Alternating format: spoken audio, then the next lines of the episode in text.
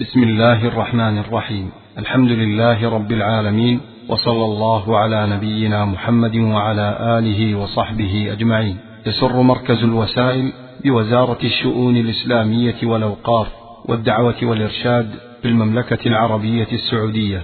أن يقدم لكم المكتبة الصوتية لمعالي الشيخ صالح بن عبد العزيز آل الشيخ. وعنوان هذه المادة موقف المسلم من الفتن. أما بعد فإني مسرور غاية السرور أن تكون هذه الندوة فاتحة أنشطة كثيرة ومتوالية ومتتابعة لجائزة نايف بن عبد العزيز آل سعود للسنة النبوية والدراسات الإسلامية المعاصرة. فأجدني متذكرا جهد سموه الكبير على مدى سنتين مضت لترسو قواعد هذه الجائزة ولتتضح معالم أنشطتها والأطر لبحوثها. فأبدأ بعد حمد الله والثناء عليه بالشكر لسموه باسمي وباسم جميع طلبة العلم والباحثين والدارسين وخطباء المساجد والدعاة الذين هم جميعا يحرصون على السنة النبوية وعلومها. ثم أشكر لسمو أمير منطقة المدينة المنورة حضوره لهذه لهذا الافتتاح وهذه الندوة شاكرا له جهوده الكبيرة في دعم النشاط العلمي والبحثي في منطقة المدينة المنورة. ولسمو المشرف العام على الجائزة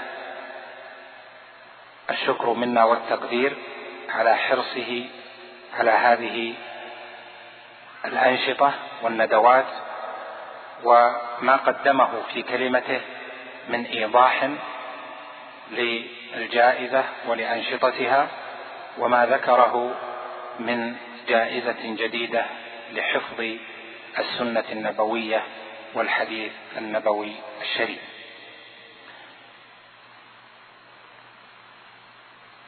ولأمانة الجائزة ولسعادة الدكتور المقدم مني الشكر والتقدير. الوقت يضيق عن تكرار بعض ما تفضل به سماحة الشيخ محمد سيد طنطاوي. جزاه الله خيرا. وأجدني مضطرا إلى أن أدخل في صلب الموضوع. وأقسم ما سأتكلم عنه إلى أربعة أقسام. أما الأول فهو ذكر أسباب الفتن لأن معرفة السبب يورث معرفة المسبب ومعرفة المقدمات تورث يقينا معرفة المآلات. والثاني بعض نتائج وصور من الفتن والافتتان الذي وقع في هذه الأمة. والثالث رؤية موجزة للعلاج. والرابع ما موقف المسلم ايا كان من الفتن في ضوء الكتاب والسنة وقواعد الشريعة المطهرة. الفتن جمع فتنة والفتنة كغيرها من الألفاظ لها استعمالان استعمال لغوي وقد فصل فيه فضيلة الشيخ قبل ذلك وذكر الشواهد عليه من الكتاب والسنة. وهناك استعمال اصطلاحي عرفي مشى في الناس وهو أن الفتنة ضرر يقع في الناس باختلاف فيما بينهم أو قتل أو انعدام للأمن أو يمكن تعريف الفتنة التي يتداول معها الناس هذه الكلمة بأنها أقوال وأعمال تخرج عن الشريعة وتؤدي إلى انعدام الأمن واختلال الجماعة وحدوث الفرقة. وهذا هو المقصود بالتحذير من الفتن ما ظهر منها وما بطن وهو التحذير من الأقوال والأعمال التي تخرج عن إطار الشريعة وتؤدي إلى انعدام الأمن وتفرق الجماعة وحصول الفرقة.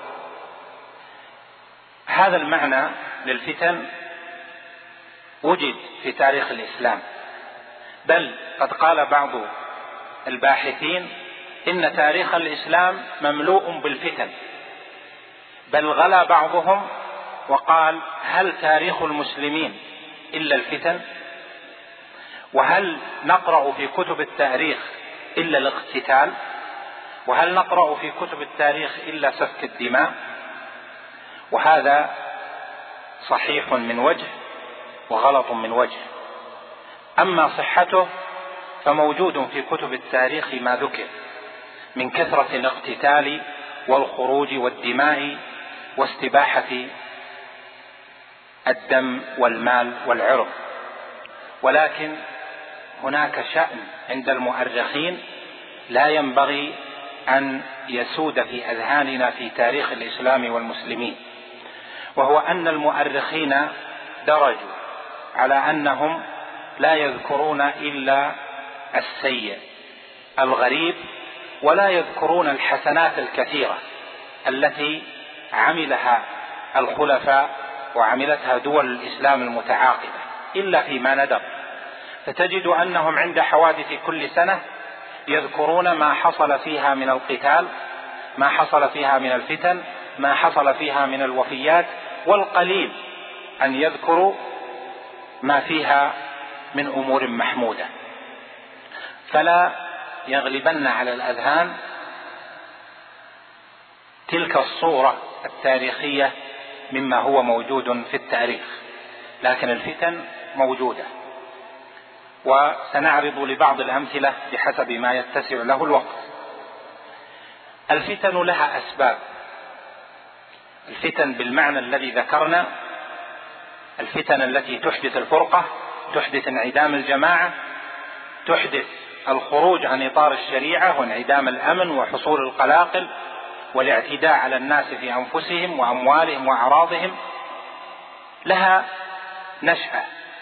نشأتها دائما تكون من مجموعة أو جماعة.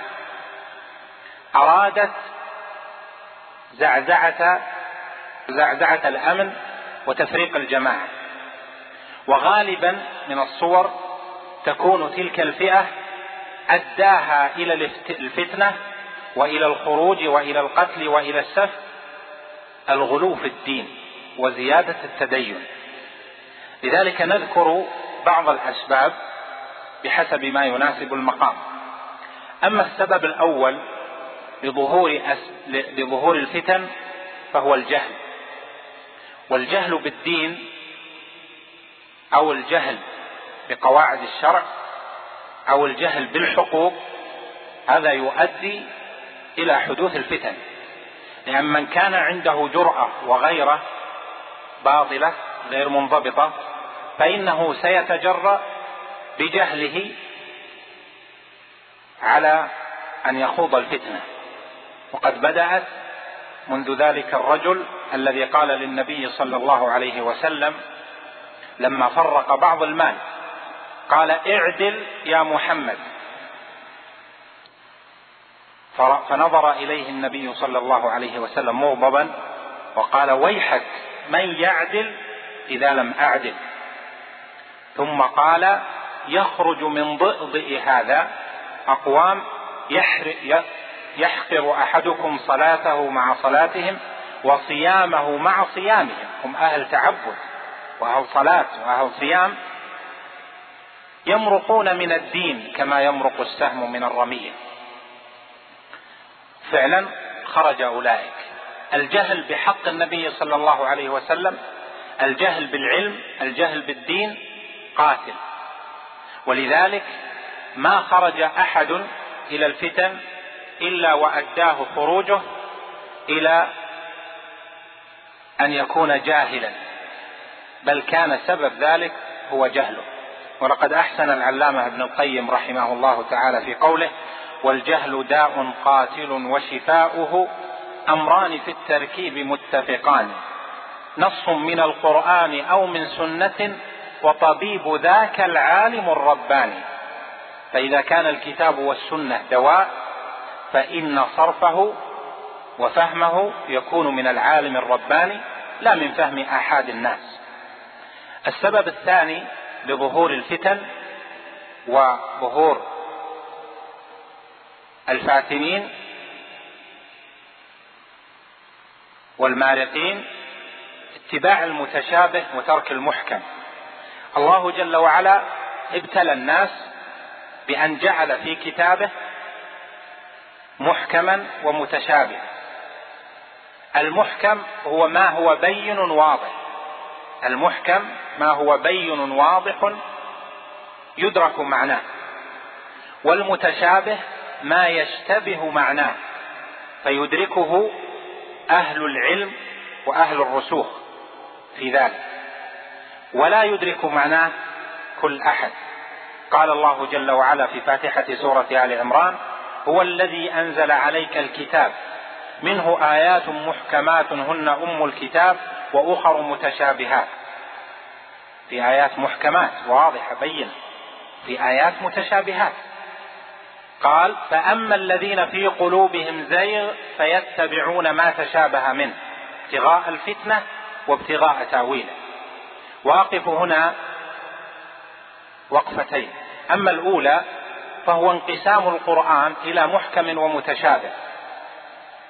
فالمتشابه موجود فمعنى ذلك أن يكون المسلم على حذر من أن يستدل بالقرآن استدلالا خاطئا. وكما قال بعض آئمة الإسلام ليس الشأن في أن تستدل. ليس الشأن أن تقول قال الله قال رسوله. وإنما الشأن أن يكون استدلالك صحيحا موافقا لفهم السلف. الشأن ليس في الدليل. الدليل منه محكم ومنه متشابه لكن الشأن في أن يكون استدلالك صحيحا. كل أحد اليوم يقول الكتاب والسنة. ما في أحد يأتي حتى أهل المروق وحتى أهل الضلال الذين أوبقوا وعملوا ما عملوا من تفجيرات وفتن وقتل للمسلم وللمعاهد والمستأمن وعمل. كل أحد يستدل. هل الشأن في, في وجود الدليل؟ ليس الشأن كذلك. الشأن في أن يكون أولا الدليل محكما الثاني أن يكون الاستدلال صحيحا موافقا لفهم سلف الأمة من هذا الدليل. كذلك السنة. إذا كان القرآن فيه محكم ومتشابه فالسنة كلام النبي صلى الله عليه وسلم فيه محكم وفيه متشابه. كيف نعرف المتشابه؟ كيف يفهم أهل العلم المتشابه؟ يردون المتشابه إلى إلى المحكم فيفهمونه. الوقفة الثانية في الآية والحظها حين في قوله فأما الذين في قلوبهم زيغ فيتبعون.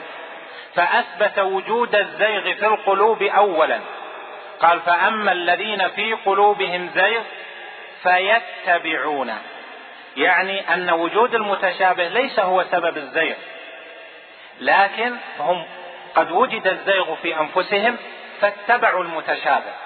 وهذا كثير في أن المرء الذي عنده هوى وعنده ضلال فيبحث عما يستدل به لمقررات سابقة عنده. وقد ذكر ابن حزم في أول كتابه الإحكام في أصول الأحكام ذكر أن من أسباب الانحراف أن يكون عند الإنسان مقررات سابقة فهوم أحكام تجاه فيبحث عن الدليل ليؤيد اتجاهه. وهذا سبب رئيس لحدوث الفتن والاختلاف والضلالات. فاحذر أن يكون عندك هوى في شيء ثم بعد ذلك تبحث في الأدلة تبحث في الكتب عما يساند ما قررته سلفا. وما اتجهت إليه سابقا أو اتجه إليه مجموعتك أو اتجهت إليه جماعتك أو نحو ذلك. هنا نحذر. في السنة أيضا محكم ومتشابه. كذلك كلام العلماء. هل أقوال العلماء من الصحابة أو أعمال العلماء وأفعال العلماء كلها محكمة؟ ليست كذلك. منها ما هو محكم ومنها ما هو متشابه. فإذا أتى أحد وقال في بعض كلامه الإمام الشافعي قال كذا وكذا الإمام ابن تيمية قال كذا وكذا الإمام مالك قال وكذا وكذا المسألة انتهت في أن يكون قوله صوابا ليس الأمر كذلك. لا بد أن يكون أقوال أهل العلم أولا محكمة. ثانيا إذا كانت متشابهة فترد إلى المحكم. إذا لم يستبن الأمر فيها فالرجوع في فهم كلام أهل العلم إلى كتاب الله وسنة رسوله صلى الله عليه وسلم. السبب الثالث التأويل. وهل أفسد الدنيا إلا التأويل؟ يتأول الأمور فيحرف الأمور عن وجهها حتى يصل إلى ما يريده. والتأويل مما أضر بالناس سواء أكان التأويل في العقائد أم كان التأويل في مسائل العمليات التي اتجهت إليها بعض الفرق كالخوارج والمعتزلة وغير ذلك. من الأسباب حب الدنيا والرياسة. ابن تيمية رحمه الله تعالى لما ذكر الخوارج قال إن سبب ظهورهم انظهروا في أي زمن؟ ظهروا في زمن عثمان رضي الله عنه. هل هناك أنقى في زمن عثمان رضي الله عنه من عثمان؟ هل هناك أنقى من دولة عثمان؟ لكنهم نقموا عليه وخرجوا عليه حتى قتلوه في بيته وهو ناشر المصحف يقرأ فيه وكان صائما رضي الله عنه وأرضاه. قال شيخ الإسلام ابن تيمية إن من خرج من الخوارج وغيرهم على ولي الأمر فإنما أخرجه لذلك شهوة باطنة في حب الدنيا والرياسة. جعل لها سبيلا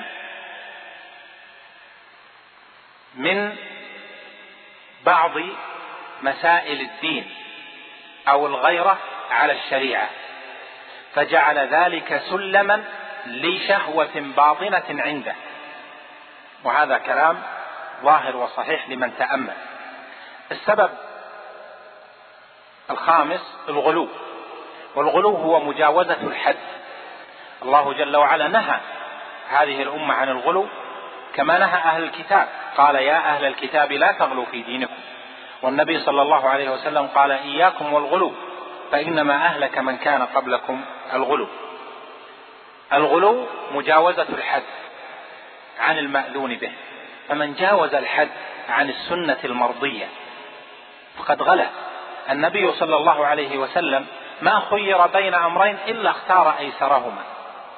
كان عف الكلام عف الفعال رحيما برا قويا في موضع القوة لينا في موضع اللين. بعض الناس يظن أن الشدة دائما هي الحق. هذا غلط. غلط على الشريعة. قد يكون في مواضع كثيرة وكثيرة اللين واليسر والأنات والرفق هو المطلوب. لهذا ثبت في الصحيحين أن النبي صلى الله عليه وسلم قال إن الله رفيق يحب الرفق في الأمر كله. الله جل وعلا رفيق يحب الرفق في الأمر كله. فمن كان رفيقا في أمره كله فقد ابتعد عن الفتن وسلم من الغلو وكان محبوبا لله جل وعلا. السبب الذي بعده مخالفة العلماء وعدم الرجوع إليه. الخوارج ما رجعوا إلى الصحابة استقلوا بفهومهم. الذين خرجوا اليوم من هذه الجماعات الضالة جماعات الفتن الذين لا يفرقون بين مؤمن وغير مؤمن بل يقتلون كما يشاءون ولا يرعون لذي عهد عهده. هؤلاء لم يرجعوا إلى فهم العلماء فكان من أسباب ظهور الفتن والوقوع في الفتنة أن المرء يستقل بنفسه في الفهم ولا يرجع إلى أهل العلم الراسخين فيه. العلم درجات ليس كل من قرأ صار عالما وليس كل من بحث صار باحثا وعالما. العلم له أهله الذين يرجع إليهم فلا بد حينئذ أن يعرف أن من أسباب الفتن مخالفة العلماء أو عدم الرجوع إلى أهل العلم الراسخين فيه. إذا تبين ذلك فإن هذه الأسباب مجتمعة أدت إلى خروج فئات في تاريخ الإسلام بسبب هذه الأسباب جميعا أو بعض هذه الأسباب فكانت صورتها أبشع صورة. من ذلك وهو أشهرها وأولها الخوارج. الخوارج خرجوا على الإمام الحق خرجوا على عثمان رضي الله عنه وقتلوه. ضحوا بأشمط عنوان السجود به يقطع الليل تسبيحا وقرآنا. ثم قتلوا من؟ قتلوا علي بن أبي طالب. خير الناس في زمانه. وهؤلاء مبشرون بالجنة. والنبي صلى الله عليه وسلم يقول في حق عثمان ما ضر عثمان ما فعل بعد اليوم. لكنهم أداهم القول بالخروج وأداهم الهوى إلى أن يقتلوا عثمان ويقتلوا عليا هل كانت حين ذاك كانت لهم معتقدات خاصة؟ لا. خرجوا وقتلوا لأنهم رأوا أن هؤلاء تجاوزوا الشريعة قبل أن يحكموا على عثمان بالتكفير. عثمان ما حكموا عليه بالكفر وإنما حكموا عليه بالضلال في باب المال وفي باب الولايات. قالوا أنت تقسم المال كما تشاء وتعطي الإقطاعات كما تشاء وأجمع أهل العلم على ضلال هؤلاء وعلى أنهم من كلاب أهل النار. كذلك قتلوا عليا رضي الله عنه. الذي قتل علي من؟ هل قتل علي رجل رجل فاسق يزني ويسرق ويرتشي ويشرب الخمر ويعمل؟ لا. ربما كان هذا الرجل الذي يعمل مثل هذه الأعمال لعلي في قلبه من المكانة ما ليس لدى قاتل علي. قاتل علي من؟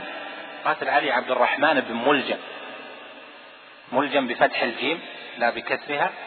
عبد الرحمن بن ملجم هذا رجل صالح في أول أمره أرسله عمر بن الخطاب إلى مصر رضي الله عنه. طلبه عمرو بن العاص قال يا أمير المؤمنين أرسل لي رجلا قارئا للقرآن يقرئ أهل مصر القرآن. فقال آه عمر بن الخطاب أرسل لعمرو بن العاص قال ارسلتك أرسلت إليك رجلا هو عبد الرحمن بن ملجم. من أهل القرآن آثرتك به على نفسي. يعني أنا أريده عندي في المدينة لكن آثرتك به على نفسي. فإذا أتاك فاجعل له دارا يقرئ الناس فيها القرآن وأكرمه. لكن عبد الرحمن بن ملجم لم يكن عنده علم. دخلته الأسباب التي ذكرنا فجره الخوارج معه. قتل عبد الرحمن بن ملجم علي رضي الله عنه. ولما قتله وقيد للقصاص قال للناس الذين سي... قال قيل قال للسياف لا تقتلني مرة واحدة. يعني قطعة رأس.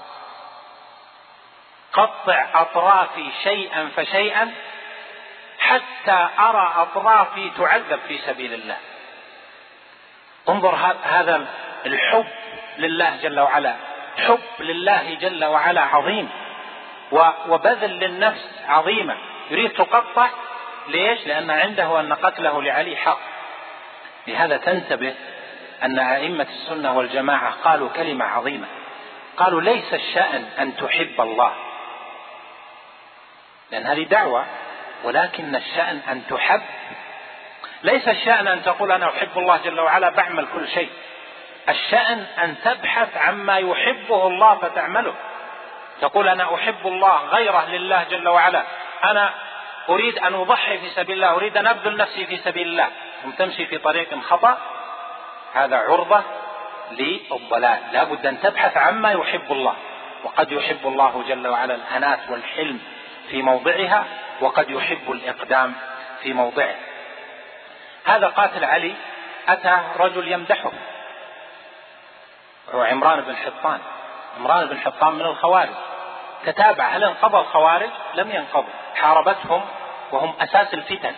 وكما جاء في حديث النبي صلى الله عليه وسلم لا يزالون يخرجون حتى يقاتل آخرهم مع الدجال.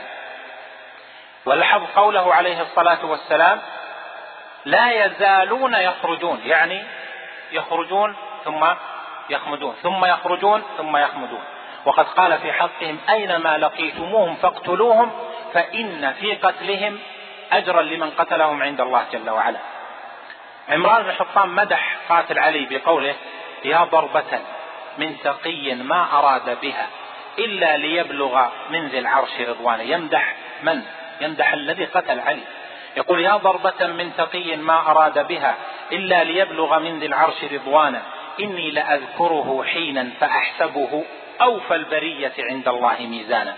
قبحه الله ذاك المجرم الخبيث. إذا سبب الفتن أو من أسباب الفتن من مظاهرها في التاريخ الزيادة في التدين.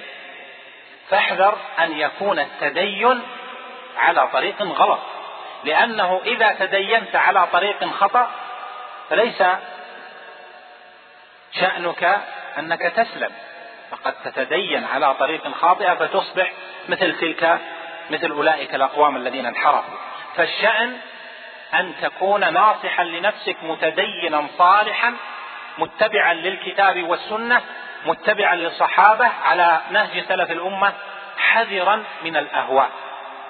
واحذر سبب من سبب الفتنة وهو أن تسمع لأهل الفتن والأهواء. بعض الناس يتساهل في نفسه.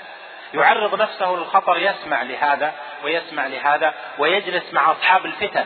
لا من أسباب وقاية نفسك والوقاية خير من العلاج أن تبتعد عن أصحاب الفتن. قال بعض أئمة السلف لا تصغي إلى ذي هوى بأذنيك فإنك لا تدري ما يلقى إليك. لا تدري ما يوحي إليك. لا تصغي إلى ذي هوى بأذنيك فإنك لا تدري ما يوحي إليك.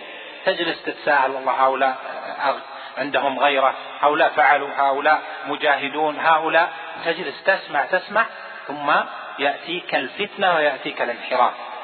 لا بد أن يكون لك موقف واضح في هذا الأمر. موقف واضح وقائي. لا تتساهل في السماع لأن المرء يتأثر بأي شيء؟ يتأثر بالسماع. من مظاهر الفتن التي حصلت أن يتقرب أناس بالنيل من الكعبة وهم ينتسبون للإسلام. ربما يكون فاسق إذا أتى عند الكعبة ورآها بكى ولان قلبه ولم تحدثه نفسه بمعصية. لكن أتى أناس من قوة تدينهم لم يرعوا حتى للكعبة حرمة مثل مثل ما حصل من من طائفة من العبيديين. بل اقتلعوا الحجر الأسود وأخذوه معهم من أخذوه معهم من مكة إلى الأحساء. كانت تسمى البحرين في ذلك الوقت. جلس معهم فوق العشرين سنة عندهم تقريبا من سنة 317 هجرية إلى سنة 339 هجرية. الخرقي الخرقي صاحب المختصر الحنابلة اللي شرحه ابن قدامة في المغني لما أتى في الحج ألفه متى؟ في وقت عدم وجود الحجر الأسود. قتلوا مئات الآلاف من, من الحجاج وأخذوا الحجر الأسود وذهبوا به باسم الدين. لما أتى هذا الموضع قال ويقبل الحجر الأسود إن كان يعني إن كان موجودا لأنه ما كان موجود شيء يدمى له القلب أن يأخذ ناس الحجر الأسود ويذهبون به. لكن سببها التدين. كذلك تدين الباطل والتأويل والجهل من الطائفة الباطنية العبيدية. كذلك من هم منتسب للسنة الحوادث الحرم الأخيرة اللي حصلت سنة 1400 واحد واحد 1400 هذا هذه الحوادث الفظيعة بسببها إيش؟ هل كان أولئك آه، في سلوكهم أو في ظاهرهم يشك فيهم؟ لا. كانوا ظاهرهم ظاهر الدين. والخير ويطلبون العلم في حلق المشايخ. لكن أتاهم الضلال والفتنة من جهة الغلو ومن جهة الجهل ومن جهة اتباع المتشابه ومن جهة الرؤى ومن جهة ومن جهة أسباب كثيرة. فأداهم إلى أن أن يجعلوا الحرم مكان خوف. والله جل وعلا قد أمن في الحرم. إيش؟ أمن الطير. أمن أمن الحمام أمن العصافير أمن الطيور أمن حتى بعض الحشرات غير الضارة مؤمنة فيه. فكيف هؤلاء ينتكبوا باسم الدين. ما حصل من تفجيرات أخيرة هذه من الفتن. التفجيرات التي حصلت الأخيرة في الرياض وما حصل قبلها في الرياض وفي الخبر وفي غيرها من بلاد المسلمين في مصر قبل ذلك وفي أندونيسيا وفي الآخرة. يأتون إلى أناس آمنين من مسلمين وغير مسلمين فيقتلون الجميع. هذا من أعظم الفتن في هذا الوقت. السبب أن فيها عدة مخالفات. فتنة عن الدين عظيمة وخروج عن الصراط واتباع لسبيل الخوارج من عدة أوجه. أولا أن فيها قتل للأنف للنفس. والله جل وعلا يقول ولا تقتلوا أنفسكم إن الله كان بكم رحيما. الأمر الثاني أنها فيها أن فيها قتلا للمسلمين. والله جل وعلا يقول ومن يقتل مؤمنا متعمدا فجزاؤه جهنم خالدا فيها. اللي بعض اللي قتلوا في الرياض مسلم شاب مسلم كان ماشي. لما دخلوا في الرشاش لما دخلوا هرب أراد أنه يهرب ضربوه في رأسه. وهو معروف أنه مسلم. حارب ليس مع السلاح. وليس مع الشيء. هرب ضربوه في رأسه هو وغيره ممن قتل. قتلوا معاهدين. أين هم؟ من قول النبي صلى الله عليه وسلم من قتل معاهدا لم يرح رائحة الجنة. العهد من يعطيه؟ يعطيه إمام المسلمين. الأمان من يعطيه؟ يعطيه الإمام يعطيه ولي الأمر. حتى لو أعطاه أحد المسلمين بكفالة ودخل بأمان لا يجوز الاعتداء عليه لأن المسلمين تتكافأ دماؤهم ويسعى بذمتهم أدناه. فيه اعتداء على الأموال كل المسلم على المسلم حرام دمه كما يقول النبي صلى الله عليه وسلم دمه وماله وعرضه الأموال المجمعات إلى آخره هذه ملك لمن؟ أليست ملك لمسلمين؟ بأي حق تفني أموال المسلمين وتعتدي على أموالهم؟ أين أنت من هذا الحديث؟ لكن هو الغلو وسبب الفتن.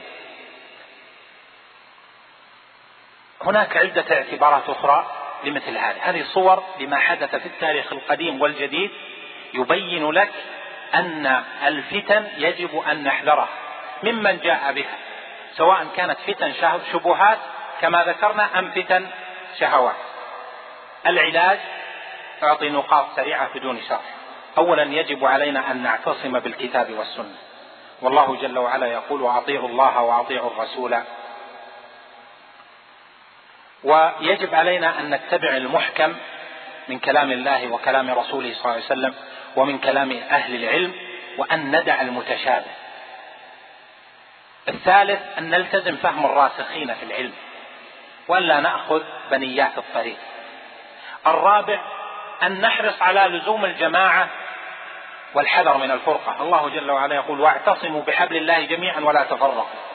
النبي صلى الله عليه وسلم يقول لكم الجماعة رحمة والفرقة عذاب. الجماعة رحمة والفرقة عذاب. فمن سعى في أي سبيل للفرقة فقد دخل في الفتن من أوسع أبوابها. وفي الحديث الفتنة نائمة لعن الله من أيقظها. رواه ابن النجار في تاريخه وغيره بإسناد فيه مقال. من أسباب علاج الفتن الاهتمام بجمع الكلمة. الفتن لا تظهر إلا في أرض أرض التفرغ. ما تظهر في أرض الاجتماع. فلذلك موقفك أيها المسلم إذا أردت أن تأمن على نفسك وأن تأمن على دمك وأن تأمن على عرضك بل أن تأمن على دينك وأن تكون حاميا لدين الله جل وعلا فاحذر الفتن بأي طريق؟ بأن يكون هناك أرضية خصبة أن يكون هناك أرض خصبة للفتن. بأي شيء؟ بأن تهتم بجمع الكلمة. قد يكون هناك مفاسد قد يكون هناك معاصي قد يكون هناك منكرات قد يكون قد يكون لكن المصلحة العظمى في إيش؟ المصلحة العظمى في اجتماع الكلمة. لأن الشهوات تطرأ وتزول. مشكلة الشهوة